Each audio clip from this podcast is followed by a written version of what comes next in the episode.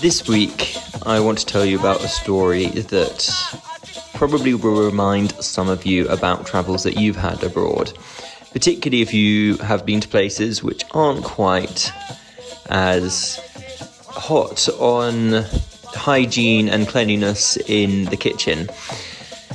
I do recommend that uh, if you're eating something right now, well, perhaps listen to this story a bit later. This story starts a week ago when I was in Agra, which is the place of the Taj Mahal, and I was exploring the Taj Mahal with Dev. And it's it is a stunning building, beautiful domes, amazing symmetry, and even on a cloudy day, it did manage to stand out. For me, through its the way that one curve tapered into another to create this beautiful whole. However, I was feeling another curve inside of me and my stomach seemed to be getting a bit bigger and a bit more uncomfortable. And I didn't think too much about it. And later, after we'd sort of left the Taj Mahal, I went for a bit of a run and I tend to wear quite a tight fitting running top. And it was really tight and I could feel my stomach pushing out into my t-shirt. And at this point, I actually didn't finish the run. I felt quite uncomfortable, quite bloated, and I thought, well, I'm just gonna, you know, this isn't the right day for it. So I went back to dinner uh, with Dev, and the guy there had prepared us an egg curry. And at that point, I thought, I cannot face eggs in a sort of thick orange and yellow curry sauce. I'm going to go for something a bit plainer. And everything felt fine. And we started cycling the next day. It was going to be a big, big day cycling to Gwalior, which is 120 kilometers away. And that was going to be the biggest day of cycling that Dev and I had done together. And up the stakes, we'd got a film crew who were covering our journey between Agra and Varanasi. And we make some good progress in the morning. It's drizzly, it's actually covered in fog, but all the same, it doesn't stop us pedaling hard. And at lunchtime, I do what I usually do. I just chuck in the food down the hatch. So down went the rotis, the chickpea chana, the dal, the mixed vegetable sabzi, and we went on our way. Now, after about half an hour, I began to feel my stomach kind of quite uncomfortable. We carried on cycling, and this building gradual pressure that my stomach seemed to balloon inside of me, like there was some bung that stopped any food moving beyond the stomach, and actually it was multiplying and get larger and larger. I started having these horrible acrid burps. We had a bit of a break, and then we got back on the bike, and nothing had got better, and all the energy had gone out of my legs, and I was just doing everything I could just to sort of stay upright. I just wanted to be lying down at this point we still had a long, long way to cycle. And we carried on pedaling. It got darker and darker until it became night. We were still on the road. We still had a 30 kilometers to go and we were both pedaling very slowly, very tired. I was feeling very rough at this point. And I remember we stopped by the side of the road to buy some Coke. Except there wasn't any Coke, it was Thums Up. And Thums Up is India's version of Coca Cola stopped by the side of the road.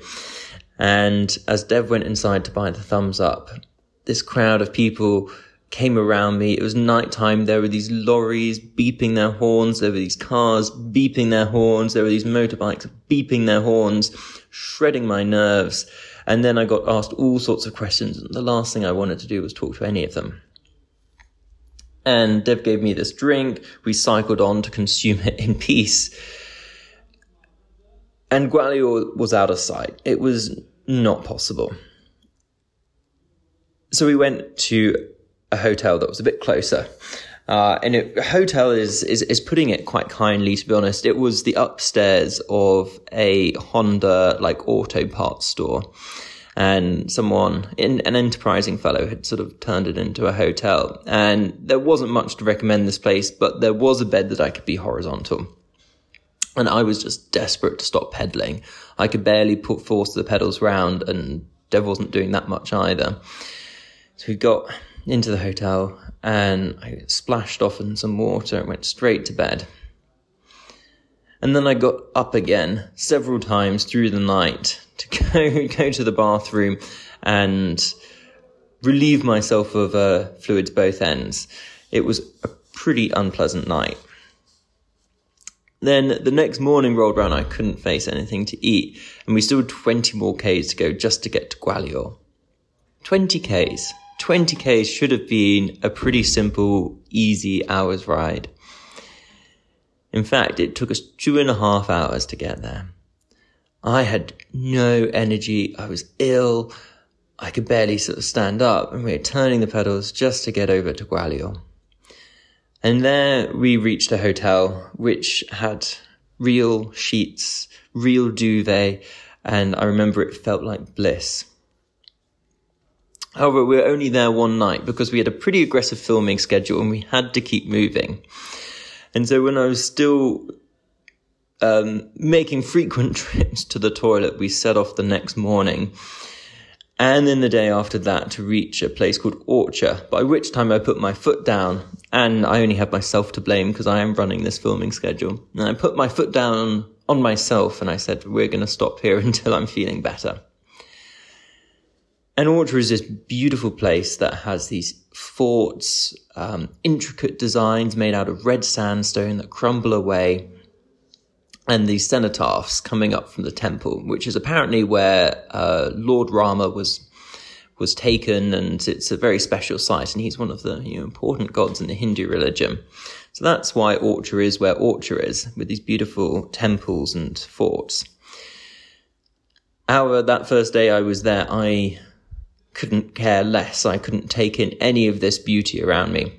And after I got out of bed at about two o'clock in the afternoon, I went to the expat cafe, the Cafe Nomad, because I had seen on Google that they had falafel and hummus. And I spent the whole day there, and I spent the whole of the next day there basically just eating their wonderful falafel and hummus and chips which wasn't the diet that I would usually have. However, it seemed to be, well, it was the only thing that I could countenance. I couldn't countenance any more curries, any more rotis, any more parathas.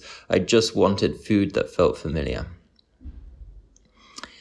And you know what? After two days of falafel and hummus and french fries, I felt a lot better. My stomach has now pulled itself together and we are back on the road with energy. We have now reached the second of these beautiful temple towns called Khajuraho. Now this is the birthplace of the Kama Sutra.